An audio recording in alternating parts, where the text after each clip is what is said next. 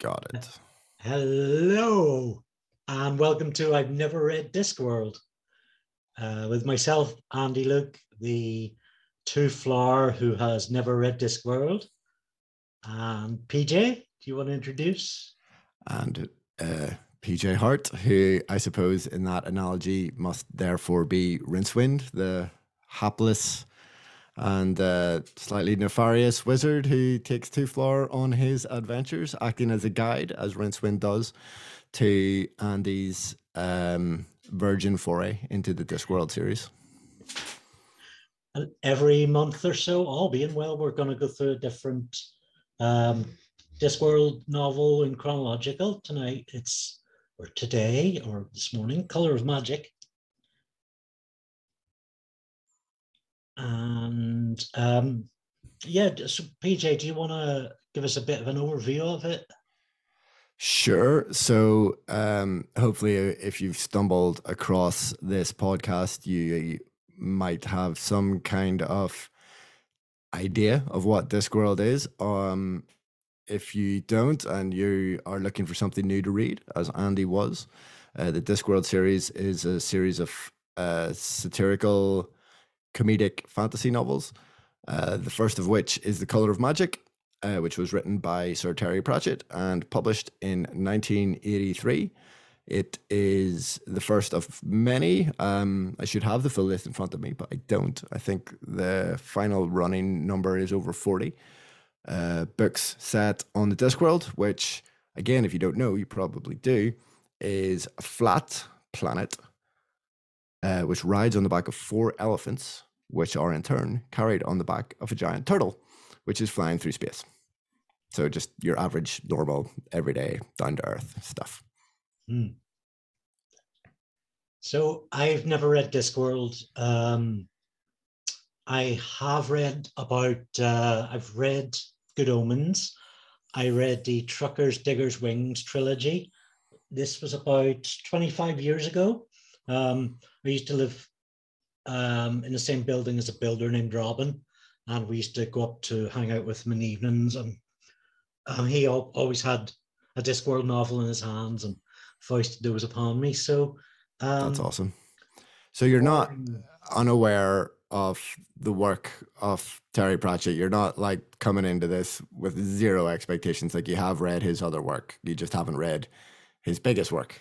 Yeah, yeah. So I I knew he's uh, Discworld is fantasy with a comedic element to it, and um, everybody I heard from about it is you should read this. You should absolutely. And is that what put you off? Because I know sometimes like the more like people push at you to like engage in a particular piece of pop culture or something, like sometimes it can make you recoil. Is that what happened, or what kind of Um, what I caused this delay? So it was it was pretty much just not having the the time. There's so many books. Um, I've got this this bookcase that has uh, just like sentience in the books. It just grows and grows, and and it needs a new form. And um, Yeah, yeah, so- I hear you. So no no space for Discworld until now on on the the ever metamorphosizing bookshelf. I get that, and I should probably mention um as we go. So An- Andy is the new reader. I'm ostensibly the old reader of Discworld, but uh there are gaps in my reading of Discworld. Um, just uh, from like an emotional comfort point of view, from like a psychological point of view, like I always like the idea that I could reach for a Discworld book that I haven't read because they've been with me for the last 25 years, give or take. Um, so the idea that they could run out um, kind of upsets me a little bit, kind of scares me. So uh, it's time to kind of rip the plaster off for me, I think, and I'm uh, I'm going to commit to to finishing the series along with Andy as he reads it for the first time. So there are books that will come to that I will be quite fresh to, but will probably have a different perspective and a different kind of feeling about uh, than Andy will. So that that will be interesting when we get to those. I have read The Color of Magic, but interestingly for me, but unhelpful for our podcast format, is that I only read it for the first time about uh, six months ago. Um, and, and the re- I will, I will, I'll discuss the reasons for that uh, later on. So I think the kind of first thing to do, Andy, if you're amenable, is to jump in uh, and get get those real raw first impressions from him because this isn't just the first time he's read the color of magic this is the first time he's read any discworld book it's not the first time he's read any terry pratchett book uh, when was the last time you read a terry pratchett book andy it probably would have been well well actually just before this podcast i by chance happened upon a copy of strata uh, which i think is pratchett's third novel and it's kind of like a a prototype of Discworld. Yeah. Uh, and there's so many commonalities in terms of um, story beats, Pratchett, um, what might be Pratchett archetypes, a whole general idea of the the uh, the disc. It is a disc world on the back of a giant turtle with the elephants, and um, but so that was like about a month within the last month. But before that Okay. would have been Good Omens. Um, okay okay yeah a few years after it was released. So oh wow really okay nineties is that? uh it's earlier than that um i could consult consult the internet on that one if you if you so desire but i have a feeling that good omens is earlier than you'd think considering how kind of good good it is and how kind of prescient it, it still feels and obviously with the the tv series and and all that. Uh do you want to guess again? What did you guess there? Late 90s do you want to Late do you want to guess again before i give you the answer? Uh, ninety five. I want to say. Just gonna pause for a second. My chair is stuck on some bubble wrap and it's making a horrendous noise. Um, I'm not actually. I'm not not joking about that. 1995. You're out by a total of five years. 1990. So yeah. So as I say, earlier than you might think, considering how what a- what a great piece of satire it is. So. So you reckon the last, so before you read Strata last month, the last time you read a Pratchett book was in the mid 90s? Yeah. Cool. Okay. So yeah, here we are.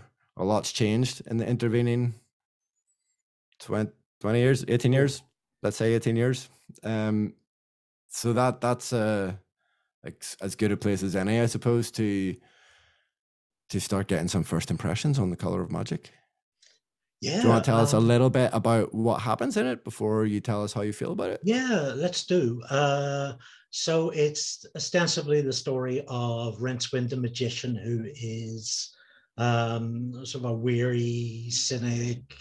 Um, who knows his, areas of the Discworld quite well, and um, he is joined by Twoflower, who is a um, tourist, a very enthusiastic tourist, um, and they, the two of them have a, a sort of a wonderful um, back and forward. There's just a, a little quote I have beside me. Um, Twoflower, too far was a tourist, the first ever seen on the disc world. Tourist, whence Rincewind had decided, meant idiot. Yeah. And the the two of them and um, Rincewind's luggage. Um, Rincewind serves as Twoflowers' guide to the disc world. Um, and they cross a number of different terrains and encounter um, trees, living trees, and temples, dragons, pub brawls, and the edge of the world. So it's like a hit list of, of fantasy tropes. I'm hearing dragons, I'm hearing barbarians, I'm hearing I'm hearing like somebody's taken off of the whole um you know, J.R.R. Tolkien, um, Conan the Barbarian hit list. That's kind of what's happening, is it? I guess, I guess it is. I hadn't really thought about it like that, but Oh, it's I've jumped the um, gun. Oh, it's subverted, um, and it, it's just with this sort of wacky, wonderful palette and mix of stuff and things. So, I will will we hold off on revealing the ending or the type of ending that this book has, or Um, let's let's hold off for a little while. Okay. So uh so we know now you're uh, and I have to mark you down, unfortunately, as your uh, as your Discworld professor, that the, the luggage belongs to Twoflower, not not to Rincewind. Oh, I was going to cut that, cut that, cut that. yeah, no, well, you definitely cut it. Yeah, depends how depends how much sass you want from me in this. Um, so that's where they begin. The journey that they go on, yeah, as I say, as you've mentioned, takes them on a bit of a whirlwind tour of all these um, really recognizable fantasy tropes. Um, and I was just gonna maybe check in with you to see which of those was the highlight or what what your kind of bright spot in in the color of magic was um so it's it's four parts the color of magic the sending of eight the lure of the worm and close to the edge um i the lure of the worm deals with the dragons which are imaginary. And that kind of jumped out at me. I like the idea of um, this is my my opinion on ghosts. If you don't believe in ghosts, they're not real, and um, and uh, it's uh, transparent dragons, and there's a, a wonderful scene where um, our characters are in a, a, giant cavern, and there's just dragons roosting everywhere, and um, so yeah, I think that was that was certainly one of the highlights. Although the the closer where they reach uh, the edge of the world um, has has a lot of great stuff in it. I mean, Pratchett adores his puns. It seems uh, the Rimbo, the circumfence. It's tough to. I mean, we could just we could fill an hour easily by just um by just pinging great quotes and great turns of phrase. Uh, from any Pratchett book, uh, including this one, you know, back back and forward with each other, and, and you know your your quote about um about tourists meaning idiot is like something we can all relate to. Like we've all been tourists and we've all been idiots, but like that, but the specific scenario of there being a tourist in a fantasy world where there are dragons and barbarians and that stuff, like that's you know it, it, it works on that level too obviously because that's that's the concept that's of this book so yeah, I think it it almost goes without saying that the, even in this early early novel or early-ish novel, I suppose, um, that yeah, the the turn the turns of phrase are uh are great. A lot of the comedy comes from that, um, from the kind of plays onwards. um, and this will be slightly fresher in your head than mine. I read an electronic version actually of the Color of Magic, which I think is the first time I read a Discworld book not on paper. Um, so I was jump. So when you, I don't know if anybody ever does this, but um, Discworld books are quite famous for having a lot of footnotes, right? And the footnotes are in the voice of the author. And reading them electronically, there's like a, a teeny tiny asterisk that you have to try to click with your finger, and then it jumps you to the end of the book, and then you read the footnote, and then you have to try to click it again, and it brings you back to the page, and it it kind of takes a bit of the fun out of reading a Terry Pratchett book for me. So because of that, my memory of like how many footnotes there are in the color of magic is is kind of fuzzy now. So do you want to remind me? Does it does he use a lot in that one? I think there's only one. Um, oh, really? I I think it's one. I could be could be just out, but um, it's a longer one. It's fairly near the beginning. Oh yeah. Okay. Um, Strata actually has quite a few. Um, so footnotes coming. Yes, um, more footnotes coming, and uh, in quality, in terms of quality and quantity, uh, you'll be uh, very pleasantly surprised as as we move forward. That's interesting. Um, I can't quite remember where I was going with that though. Uh, was I talking about before? Why did we get into the footnotes? Footnotes. Um, you were reading the electronic version, and uh, yeah, but why was I even talking about that? Why not? Why not? It's, it's, it's a good question. Um, I was going with somewhere with it. It's gone though. It's it's lost. It's gone over the edge. Um, well, you know, reading uh, Color of Magic put me in mind of um, Douglas Adams. I'm not sure what the chronology is there. Um, this is a good question. So, ni- 1983 for this. Um, can hear hear me cheating. You hear my my key clicks as I cheat. Uh, yeah, Hitchhiker's Guide is is gonna say 70s. I just because I'm always my my Hitchhiker's chronology is fuzzy because it's radio and then it's book, isn't it? They did the radio play first. Oh, I believe or it was concurrent or something like that. Anyway, yeah. So Hitchhiker's Guide is like five years before Discworld, give or take.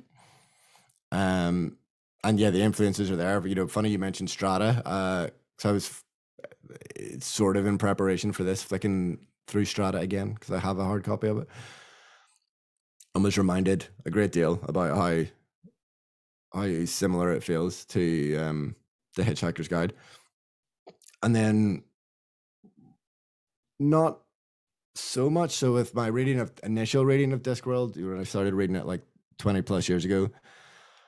I was aware of Douglas Adams. I had read Hitchhiker's Guide to the Galaxy, or I or I read it around the same time, and I don't remember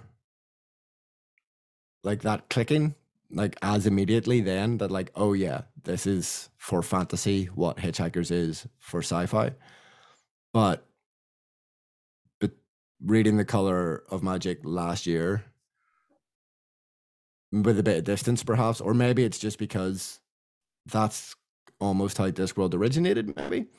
And I, I feel I agree with you essentially that um, that that that that kind of comparison is easier to make with this earlier stuff. Certainly with the color of magic. If you if somebody pitched this book to me and said, "Yeah, it's like a fantasy Hitchhiker's Guide," I'd be like, "Yeah," because I mean, Twoflower is a tourist. He's you know the even that kind of yeah comparison between a hitchhiker and a tourist. You know, it's like you've you've got that that it's that that idiot's guide kind of thing where you have this like hapless character just rolling into this insane world and then you you get taken along on the ride so it is very comparable well, in that sense isn't it?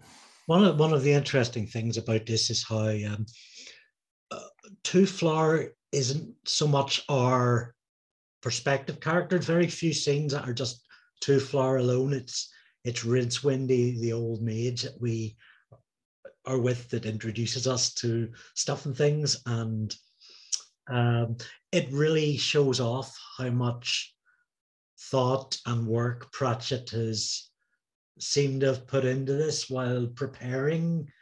Um, I don't, I don't know how much there was in terms of like story bibling um, before this. Although Strata definitely is like a seems like a first draft in a different genre.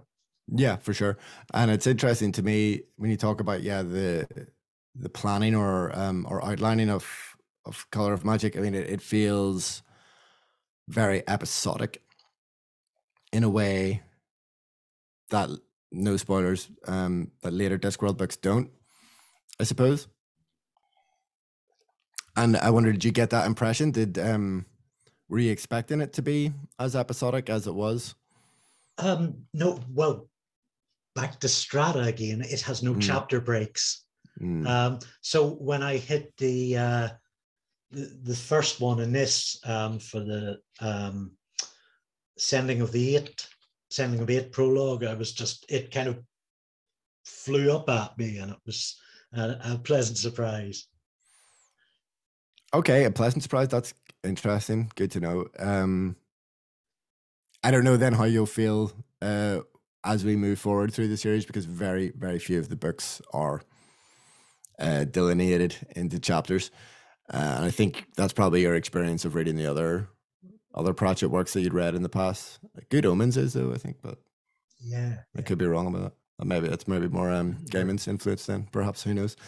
Uh, that is interesting. So, so we like we like the fact that it's broken down into chapters. We like the fact that we get to see lots of different fantasy stuff. I know that the dragons were a highlight. Were there any of those kind of fantasy tropes that like didn't land for you or um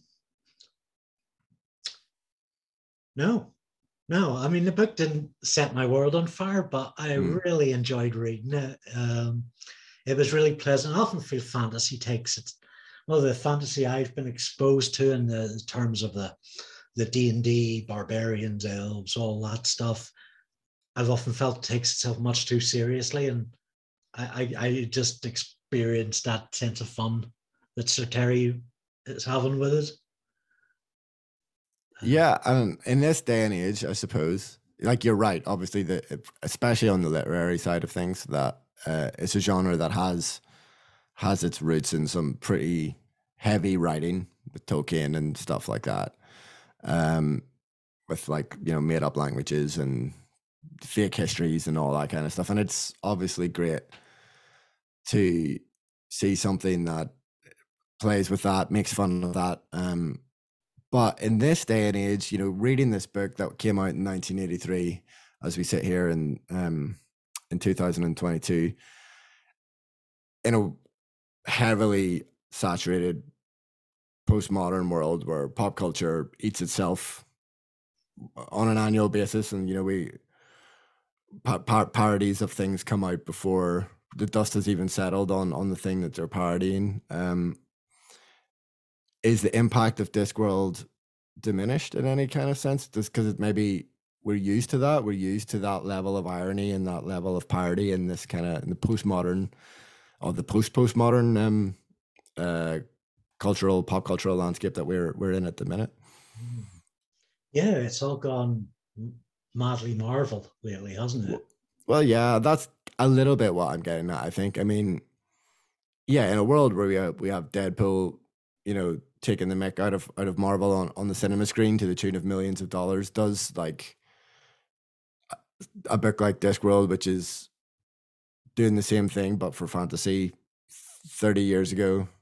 Is that right? Forty years ago? Forty years ago, on a on a much smaller scale. Does does do you feel that had you read this when you read Good Omens, if you if this was the next book that you picked up after Good Omens, would it have had a bigger impact on you than it did today? I think probably yeah. Um, what I was expecting when I went into this was about that time I was reading a lot of uh, Peter David's work, uh, Star Trek novels, and his his comics work, of course, and they were very quick easy reads, but they were so full of humor and plot twistiness. And I kind of expected that from Color of Magic. Um, I, I don't think it it gave me that. It felt like there was a. It, it took longer than I imagined to get through. Mm. Um, it was what prom what was promised. Uh, there's some lovely concept in there, and it was a lot of fun. Yeah, there's stuff. I'm sure you'll not be surprised to learn that there's stuff in there that we revisit in the series. And I don't want to be like giving too much away or front loading too much stuff. I'm really, really pleased that your highlight is the the dragon riders and the and that concept that if that imagination is what makes mythical creatures or mythical concepts real in this world because uh, that's something again without giving too much away, hopefully. Uh, that's a concept that we revisit in a in a few of my real highlights, my and my absolute favorite Discworld books. That's a concept that that's going to come back in a really really big way, uh, a couple of different ways, and a couple of different books. So I'm looking forward to having that conversation with you again because that's an idea that gets fleshed out really really well in this series. Um, oh, I remembered why I was asking you about the footnotes. I think I don't know if I left enough of a pause there to edit that back, but we could always try. Uh, uh, yeah, so I read it recently uh, myself, and I used to say I got I got it from the, the electronic lending section of my local library. Uh, join your library. Um, but I was curious to know in what format that you had read it this time. Well, I um, actually one of the reasons for approaching about this PJ is my brother Gavin. Hello.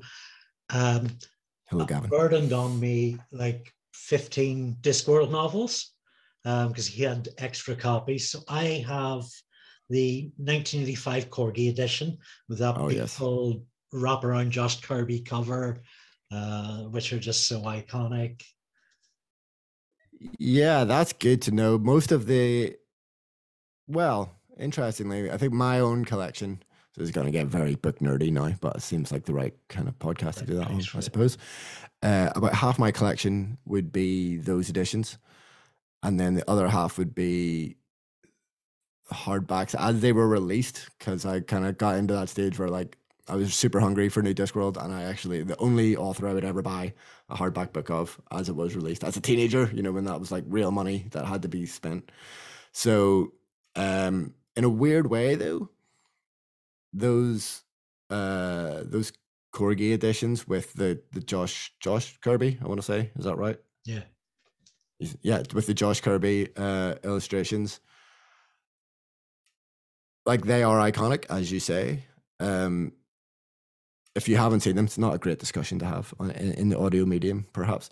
But they they are, as as Andy alludes to, they're these real like the wraparound covers. So that's there's so much going on in these covers. He's holding it up to the screen to be now, just so you know. know I, I, version, but I can't see it super well. Um, but basically, how I'm not I'm not much of an art guy. Um, but they're almost overwhelming like there's so much going on in the artwork, Andy, right?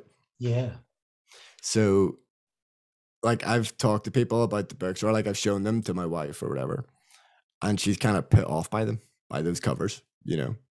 Because oh. it's just like it's a sensory overload. There's too much going. Like I don't know what this book's about because there's like five thousand things going on on this cover, and it is it's something kind of ugly about his art style. Like it's intentionally ugly. It's like a Punch and Judy kind of style almost, you know, because it's satirical because they're satirical books, right? It's kind of weird to, to find something so iconic yet so detailed because yes. they're just traffic. They're it must be the colors that there's unless we've got like barbarians standing at the top of a a cavern with a stairwell down it and a figure rushing down towards the sort of crate of uh, gold um, Twoflowers luggage with its uh, hundreds of little feet underneath and and the that's something we should talk about actually. and it's um sorry to interrupt your very vivid description of, of the cover um but that's a character a character we've talked about rincewind uh, a little bit we've talked about Twoflower a little bit. Um, how did you react to meeting the luggage? Tell us about the um, luggage. Tell us who the luggage is. Yes, uh, the luggage is Twoflowers luggage with which likes to bite people, um, which produces lots of lots of very expensive gold coins, um, and it's kind of an unstoppable force as well. Um, and there's also a Twoflowers camera, which oh, yes. I adore. Um, the camera cam- cameras are new in the disc world, um, and the camera has a little demon in it that uh, maybe knocks off occasionally for a good working class smoke break. Um, very wise, sarcastic, um, and I, I really hope we see more of the camera. Yeah, well, again, not to spoil too much of Discworld for you, but I'm sure as certain details have come into your orbit via osmosis anyway. So just that idea, that concept, uh, that technology on the disc is basically tiny little creatures just working, just like doing a day's work, doing a day's graft. So like, so when Andy says that the demon, if you don't know, if you're coming into this um, blind the way he was, uh, when he says that the demon works the camera, it's not powered it's not a mechanical camera that's powered by a demon. There's like a little dude inside the camera drawing the pictures.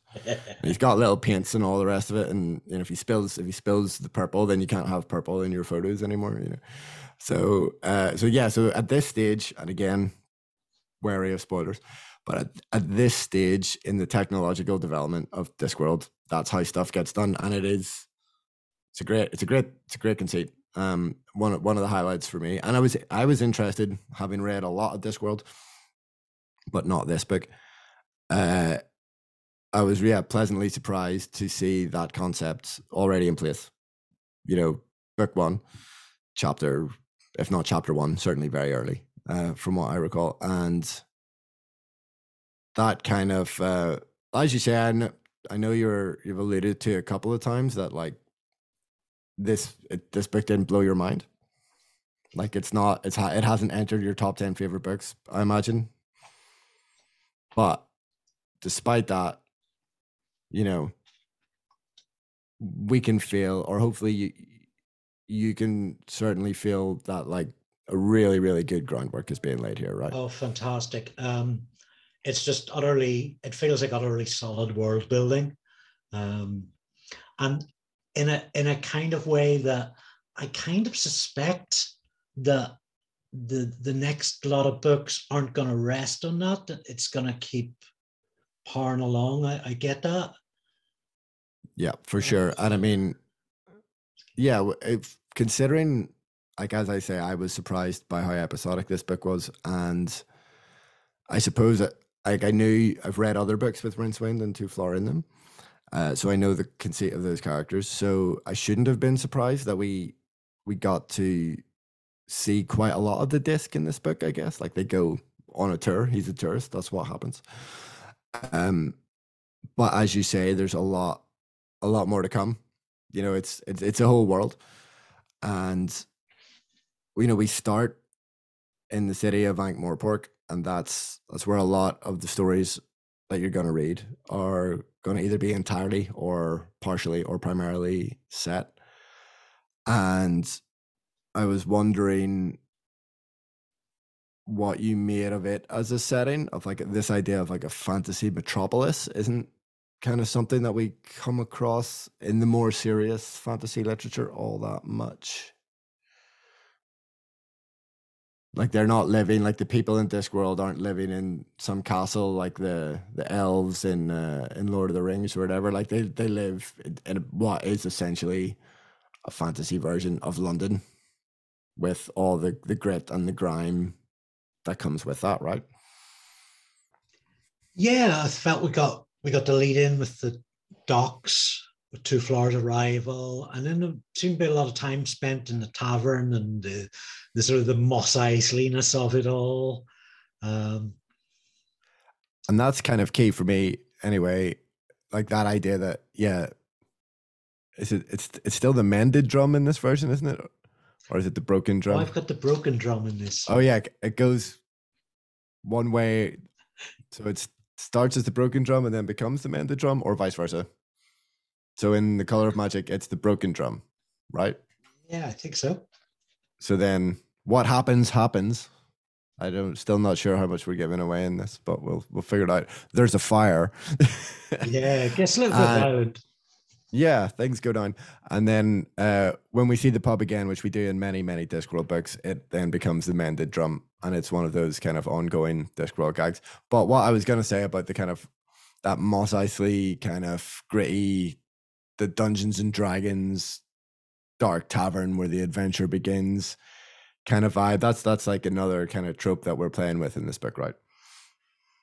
Yeah, I felt that whole section was quite slowly paced, and then we we fairly much we go through the book and we get the forests and uh, the caverns and temples and in the end of the world. Um, so you were you were happy to get out of the city then? Is that what you're saying? Yeah, I I thought it was a bit of a. I, th- I think it, it works to the book's advantage. Um, the first the tavern element seems to take much more time, I suppose, for a for a setup. It would, but it's it raises an element of what I love about Pratchett's writing here. It's the description. He mm. is painting a full canvas and adding in a commentary with that. There's so many beautiful paragraphs. Yeah. Do you have any favorites? Any? Uh, do you want to, do you want to drop some quotes on us? Any favorite quotes? Um, there's kind of along the way. There's um, there's there's a few moments where he breaks the fourth wall, and it's you know it's it seems like he's talking directly to the reader, and of course all authors are absolutely talking directly to the reader, um, and he's he's talking about a theme of the book, which is which is magic, um, and his role as a creator in that. Um, the disc gods themselves despite the splendor of the world below them, are seldom satisfied. It is embarrassing to know that one is a god of a world that only exists because every improbability curve must have its far end, especially when one can peer into other dimensions at worlds whose creators had more mechanical aptitude than imagination. It's um, great. Yeah, absolutely. In fact, the gods the gods are involved in this book. It's something we haven't touched on yet. Uh, but yeah, the idea that that's where we are, that's where these stories take place, is that it's at the end of an improbability curve is a a, a beautiful concept. And that's that's more a thematic example of what I was talking about. Um, yeah, absolutely. But yes, but, there's there's lavish descriptions aplenty, and Um, you can really picture it. Um, Strata was a very dense sort of novel, Mm. um, and you, you don't always get the same opportunity to just just absolutely delicious um, descriptions. Yeah, I'm, I'm fuddling about a bit, but it's, it's something this this book has in in spades: uh, the canvas and the commentary. Absolutely. And a lot of that, like that quote that you just um you just read out, comes from this chess game that's happening throughout the book. It's like this Bergman style chess game between gods where uh one of them's a crocodile, I want to say. it's a Yeah. crocodile god. I I can't remember what the other one is. Um and they are essentially toying with the lives of the mortals in that kind of Greek Greek god kind of way, and that connects to something else that we haven't um, mentioned yet, which is the fact that Rincewind. The reason he's such a terrible wizard is because he can't learn spells, and the reason he can't learn spells is because he has one of the original eight spells in his head. It got stuck in his head. So from a mythological point of view, like in terms of like the machinations of gods, he's actually like kind of a big deal because he has this spell stuck in his head. Ah, So- right.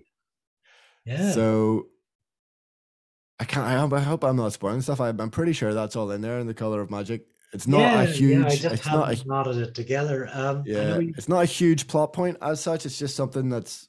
It's kind of set up. It's like it's it's part of his kind of gag origin story, and that like he's a crap wizard, but there is sort of a reason for it. Uh, and then the other reason for it, in my view, um, is to get out of jail free card. It's a Deus Ex Machina for like every time Rincewind should die, he doesn't because he's got the spell that's in his head is so powerful it won't let him die, which obviously leads him to have all these confrontations with death, the character of death who crops up a couple of times in the color of magic, right?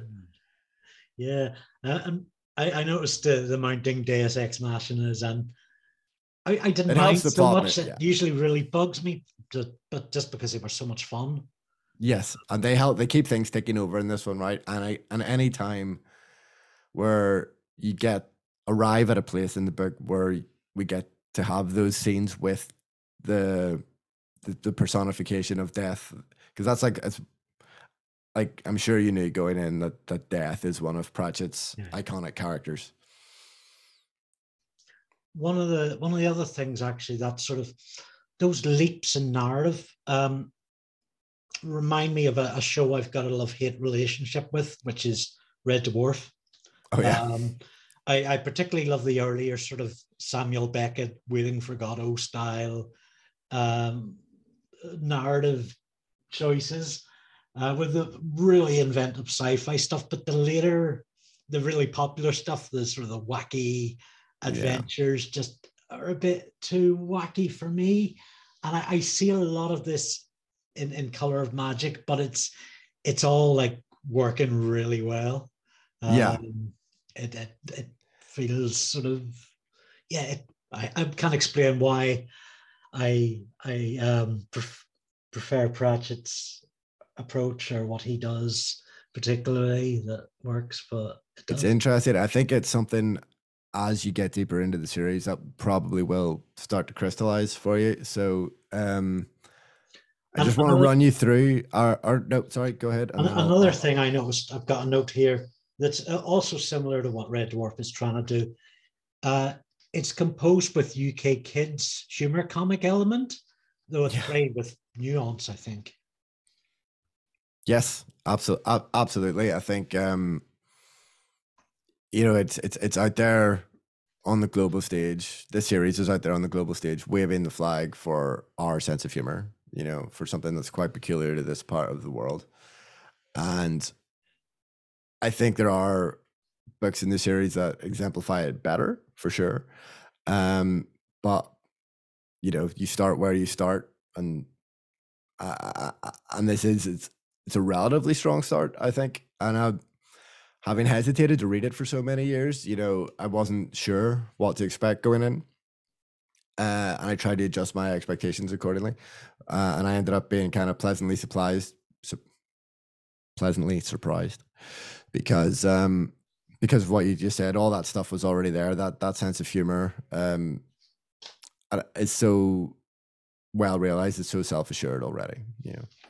It's, it's pretty bonkers that you've got, um, like a Kring, this um, really annoying, sarcastic sword, but or you know the luggage with legs. But after you know, you you kind of sort of fairly accept the the ludicrousness of it, which is um is some feat. Um, Absolutely, yeah, and the luggage certainly has some feet, as we know. Uh, you're trying trying a bit of Pratchett wordplay here; it's not working. No, stick stick to the books, guys. Uh, so, without again trying to spoil too much stuff for you, I want to run through some of the characters in this book that we're going to meet again and get a sense of how excited you are or are not to meet them again or spend more time with them. So, the first one's obviously Rincewind. Yes, I, I really like Rincewind. Um, he's a character he's made a stupid mistake and he's been paying for it since he's got that weary old voice. Society doesn't count him as authentic um, as a magician, but he hang he seems to hang on to the work he's put into gaining that status, even though the knowledge is pretty much useless because of the great big spell. Um, I, I find him a very sympathetic character. So I'm I'm looking forward. I think I'm going to get more Rincewind pretty soon. Yep, good to know. Um, weirdly for me, Rincewind put me off big time back oh. in the oh. day. Yeah. So I didn't read The Color of Magic originally, but I did read The Light Fantastic, which is the next book. Uh, and give, given where The Color of Magic ends, it's a cliffhanger. It's like a literal, oh yeah, proper Terry Pratchett style, like literal cliffhanger. So, so maybe that didn't help that I didn't have the full context um, when I read The Light Fantastic. But I find that like that kind of cowardly character that like I get the humor of now, but like as a kid when I was like 11 years old, I was like, that's not what I want as the protagonist in my fantasy novel. You know, I want somebody cool or somebody who's like hardcore or somebody who's like, you know, not not this like whimpering yellow bellied wizard who can't even do magic. Like that's not what I want when I'm 11 years old and I'm reading a fantasy novel. So that put me off a little bit at the time. Uh, and obviously, eventually, I kind of got over that and I circled back around. But I'm glad that like people who don't have my hangups are like reading Rincewind that are like immediately uh, becoming endeared to him and aren't, aren't aren't kind of judging him with their own baggage in the way I did when I was a kid. You know. so uh, so what about Twoflower? How how are we feeling about Twoflower? Yeah, Twoflower's annoying, but in just the right measure. Yeah, Agreed. I think, and that, and that, was my experience at the time as well. Is like Rincewind was kind of making me cringe quite a lot, uh, and that kind of made Twoflowers seem more bearable. I think by uh, by comparison, and but yeah, he he has it where it counts, and he, gets Rincewind out of a lot of trouble. It gets him into a lot of trouble as well. So maybe it balances out. Yeah, his uh, enthusiasm uh, is just adorable. Yeah, that's it too, isn't it? You know, it's it's hard to stay mad at him. Whereas I think for me, it's easier to stay mad with Rincewind for whatever reason. Uh, now, there's some characters that you maybe haven't thought about a lot who crop up in this book who are going to meet again. So if you don't have any big impressions of them at the moment, that's okay. Uh, but what about the patrician who sets Rincewind his task? So the patrician yeah. is the is the leader. He's the despot of Ankh-Morpork. Park. He's a he's a dictator, but he, he runs his, the city as a benevolent dictator, dictator, and he gives Rincewind the task of basically making sure that Twoflower comes to no harm.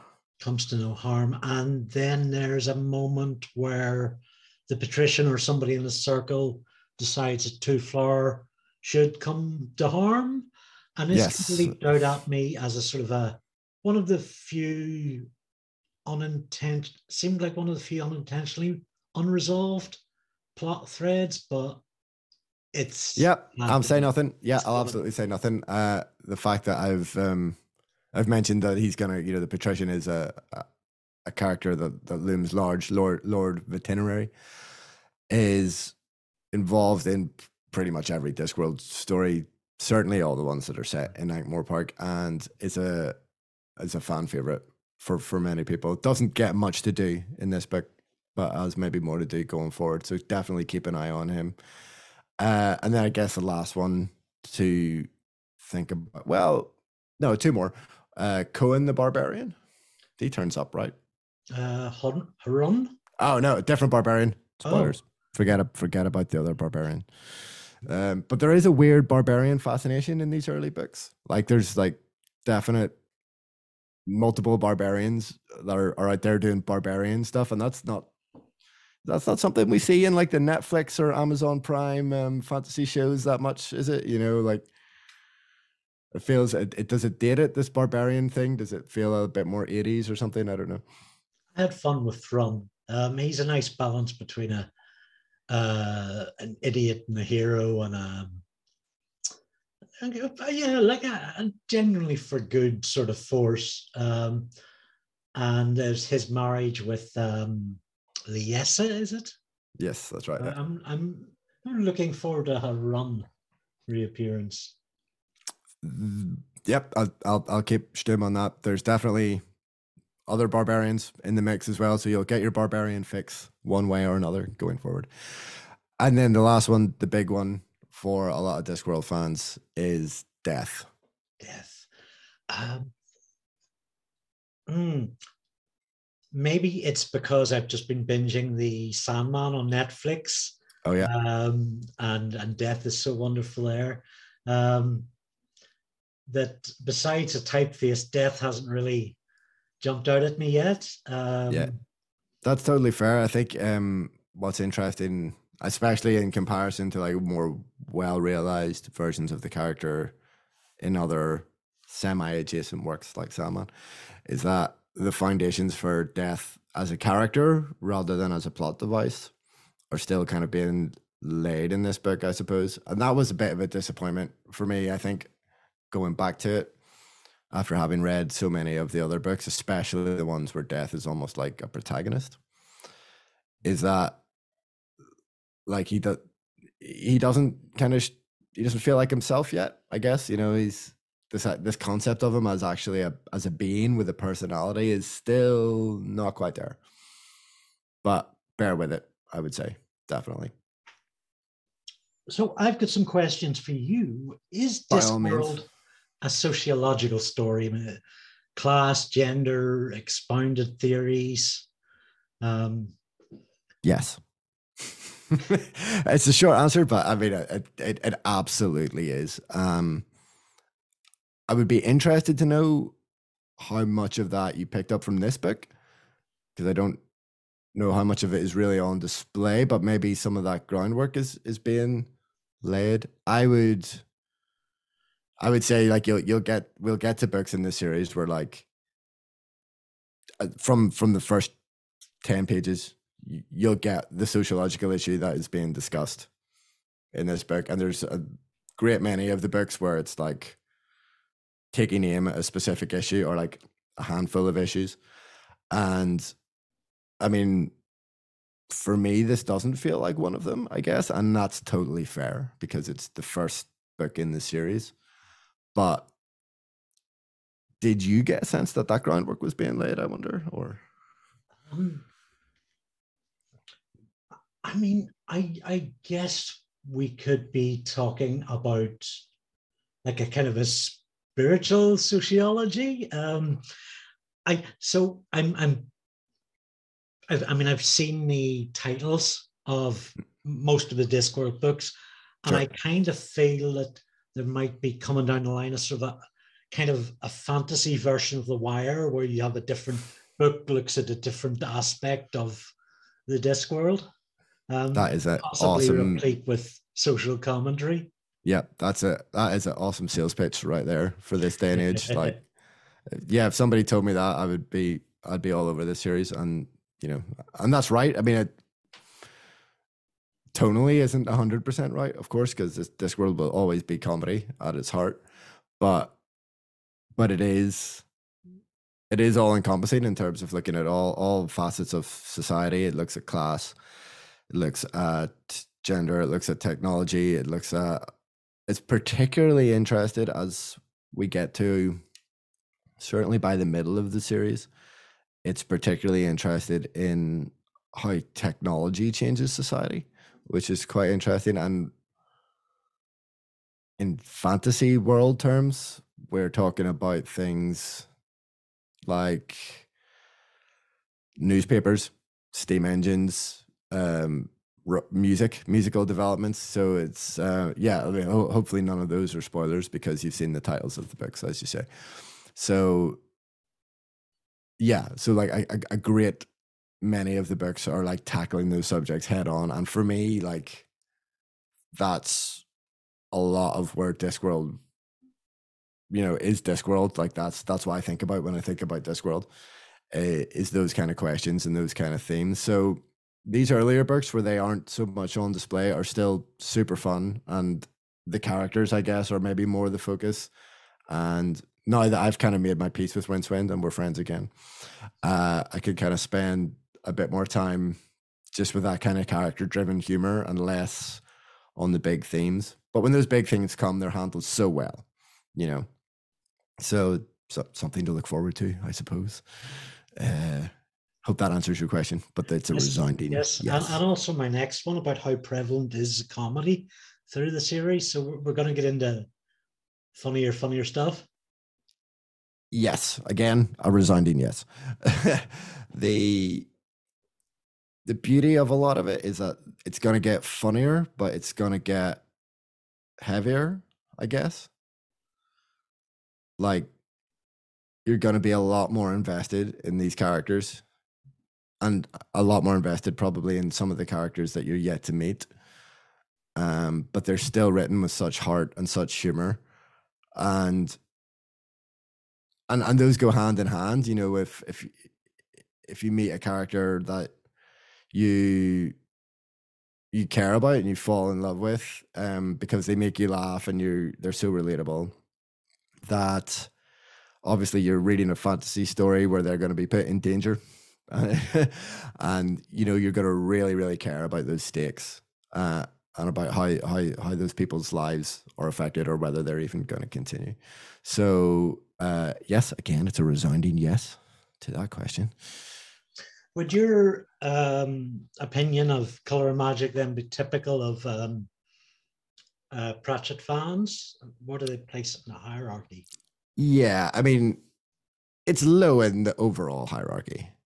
So it's a discussion that people in the fandom have a lot, even now, in terms of like, and you would imagine that like an author who's so well regarded and you know people would usually praise the consistency of the quality of their work that like it m- might be surprising that people generally don't recommend just starting from the start? So there's varying schools of thought on like what Discworld book you should read first. I mean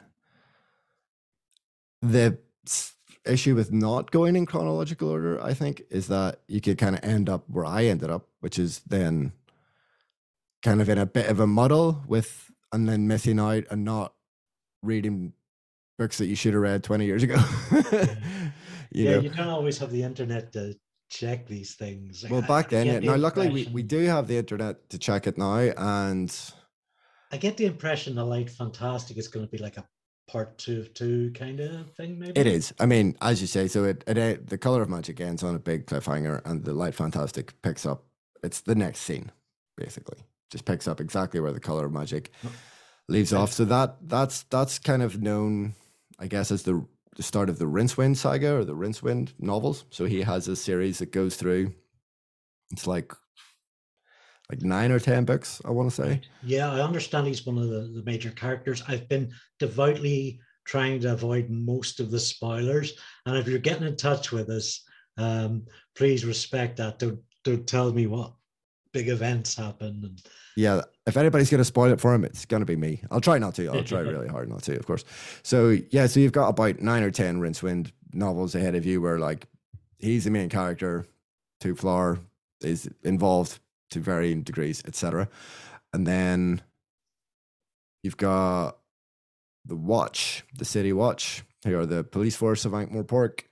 You've got some witches who are hanging out in a different part of the disc, and then, as I alluded to earlier, Death gets his own kind of mini series of about half a dozen novels or so, where Death or, or Death's family are essentially the the main characters. So, uh, there's quite a strong feeling, and I'm, I'm biased in this one, um, that Guards Guards, which is the first of the City Watch novels, is like a quite a good introduction uh, to the series. So for me, I read The Light Fantastic first and was kind of like, okay. Didn't like change my life or whatever, enjoyed it. Uh, but then when I read Guards Guards, that's where everything changed. And I read those two books almost back to back. So like the contrast for me was quite stark. Um, I don't want to talk too much about Guards Guards now because obviously we're going to talk about it. Later. Yeah, but thoughts and feelings and that.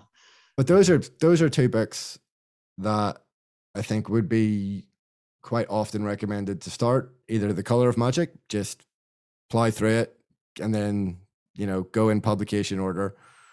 Uh, and it builds steam. And at least if you do that, you'll understand all the references. You'll know why the mended drum is was the broken drum and all that kind of stuff. You'll get all those like little references that he throws in there, and that's worth it.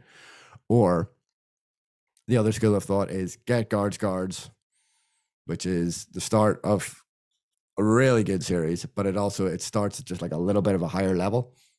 Like he's it's more self assured. It hits the ground running in a way that perhaps the Rincewind series doesn't.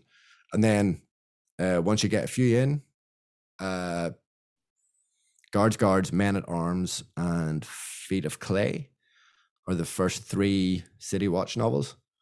And then maybe once once you've got those under your belt and you're like, all right, I'm in this for the long haul, and you understand about the disc and the wizards and everything. Uh, and I think you may have even meet Rincewind in passing. I can't remember, uh, but you certainly meet the other wizards in passing. Uh, then go back and, and and plow through the color of magic and the light fantastic and and kind of catch up that way but so we're going to do these in uh, chronological order. Yeah i think that that that that makes total sense because otherwise we'll get we could get lost in the woods pretty quickly. I'm as we speak looking at the reading order guide 2.0 which is on the lspace.org website uh, and it's complicated. It's a little bit complicated because it breaks them down into the various um, uh, character uh, series. So it's got Rincewind, and there's little dotted lines coming out, and it intersects with witches, and it's just like we get lost in this way too quickly. We'll just go with publication order, and and that way we can't get lost. Lspace.org would that be one of the um, the respected Pratchett sites? Absolutely, yeah. So it's a reference that probably hasn't didn't come up in the color of magic, but I think will come up in the light fantastic. Uh, so the L in L space is library space. So the library in the Unseen University, which is the university that the wizards all uh, hang out in. So it's a library full of magic books. It's where Rincewind got the spell stuck in his head. Uh, and obviously, if you have a library full of magic books, weird stuff happens there. Time and space is a bit wobbly. So that's that's what L space is. So the the kind of one of the online repositories for all things Discworld is lspace.org. So if you're in Andy's boots and you're kind of coming to Discworld relatively fresh and you want to check out some online resources, lspace.org is a good place to start. Super duper. Um, have we anything else to go through before we wrap up?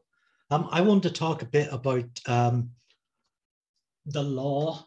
Um, there's a magical law put me in mind of Brandon Sanderson's magical laws, the oh, yeah. law of conservation of relativity, uh, which demanded that the effort needed to achieve a goal should be the same regardless of the means used.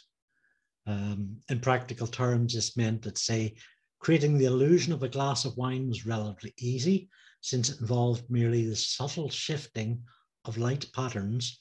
On the other hand, lifting a genuine wine glass a few feet in the air by sheer mental energy required several hours of systemic, systematic preparation if the wizard wished to finish the simple principle of leverage flicking his brain out through his ears. Yeah, it's good. The way that he um he approaches yeah, he actually thinks about like how magic should work. It's not just like waving wands or or saying Latin words or whatever. And I think it's particularly amusing that he's gone to all that effort, but like his main wizard can't do any of it. which is yeah. quite which is quite funny. But uh we spend more time with the wizards with like a full cast of wizards later and there's a lot of allegory between magic and physics and other sciences and stuff like that. So his his kind of understanding of those laws, like laws of cause and effect and stuff like that, I guess, which is basically what what that quote's about, um, means that like that's like a really good foundation to build stories, to use magic as an allegory to build stories that are about other things, um, without spoiling them too much. But we did allude to it earlier, I guess, that you know technology coming into the disc and wizards on in Discworld view technology in a certain way and it's all kind of based on, on, those ideas that are, that, that are already starting to be talked about in this book. So i think that's uh it kind of shows you what you're in for in in some ways doesn't it? You know? Yeah it gives it a nice sort of uh, uh a sort of link to reality.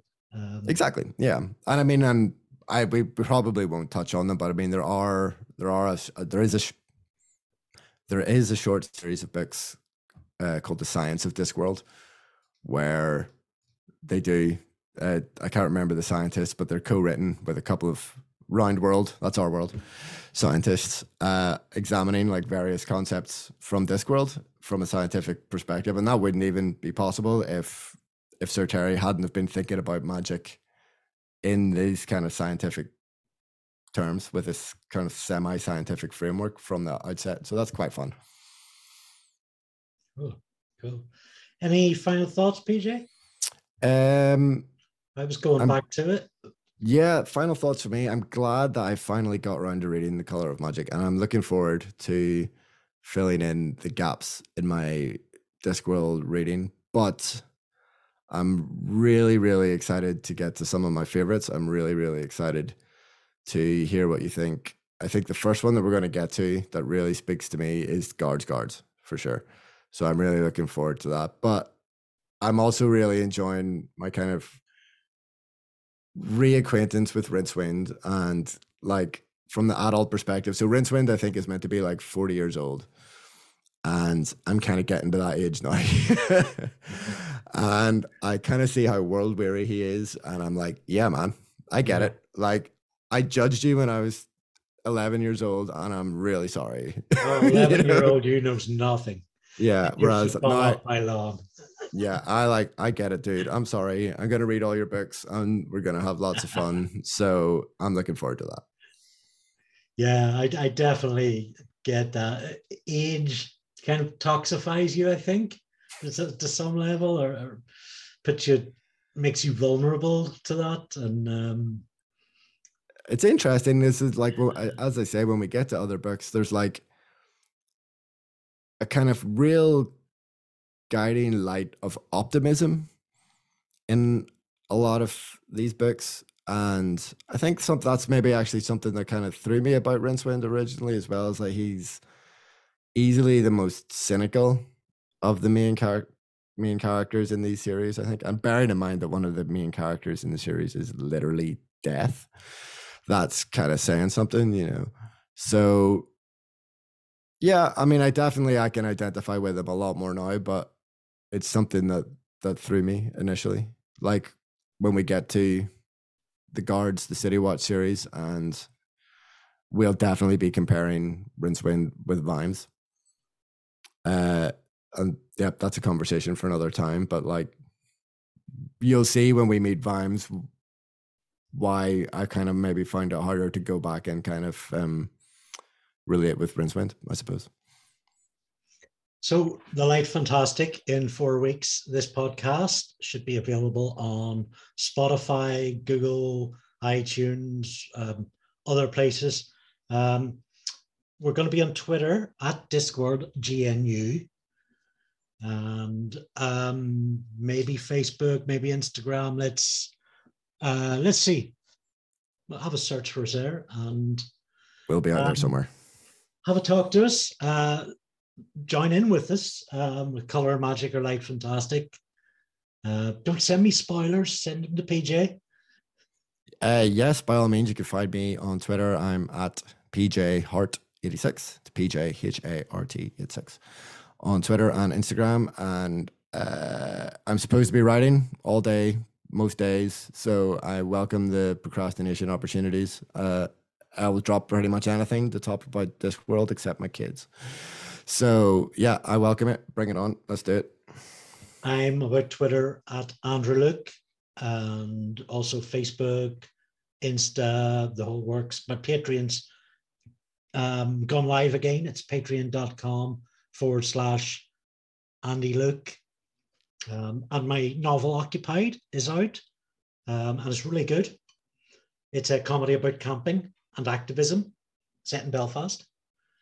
I like all three of those things, so I'm excited. I'll hopefully not take 20 years to read that. Um, you've got uh, some stuff on Channel 5 I've been meaning to check out. Oh, I mean, if you're not like four years old, don't worry about it. so I have a kid show going out on a few episodes of a kid show going out on Channel 5 at the moment called Mimi's World. It's not an original creation of mine, but it is a lot of fun. If you've got children between the age of like three and seven, they might like it. It's got like cartoon dragons and stuff in it. It's cool. Oh, yeah. I don't have anything else to plug at the minute, I don't think. Hopefully, before the end of the series, I will have something else to plug. I'll get I'll get working on that we'll if you don't there. distract me too much. Us writers need our meditative time. Well, this is it. Hmm. All right. Uh, cool. Yeah. See ya. I think this was hopefully as slightly underwhelming a start to the podcast as A Color of Magic was a slightly underwhelming start to the series.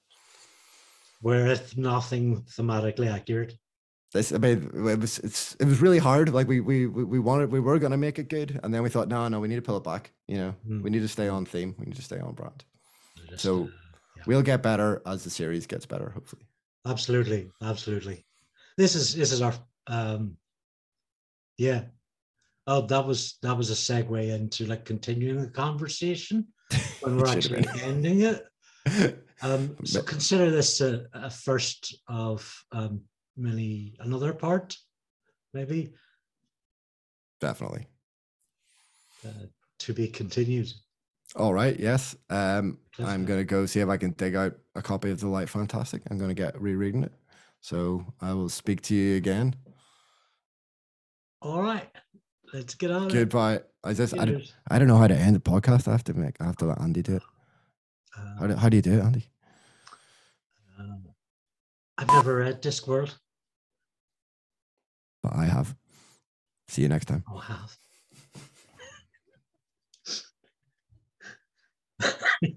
that was can we, can we do a footnote?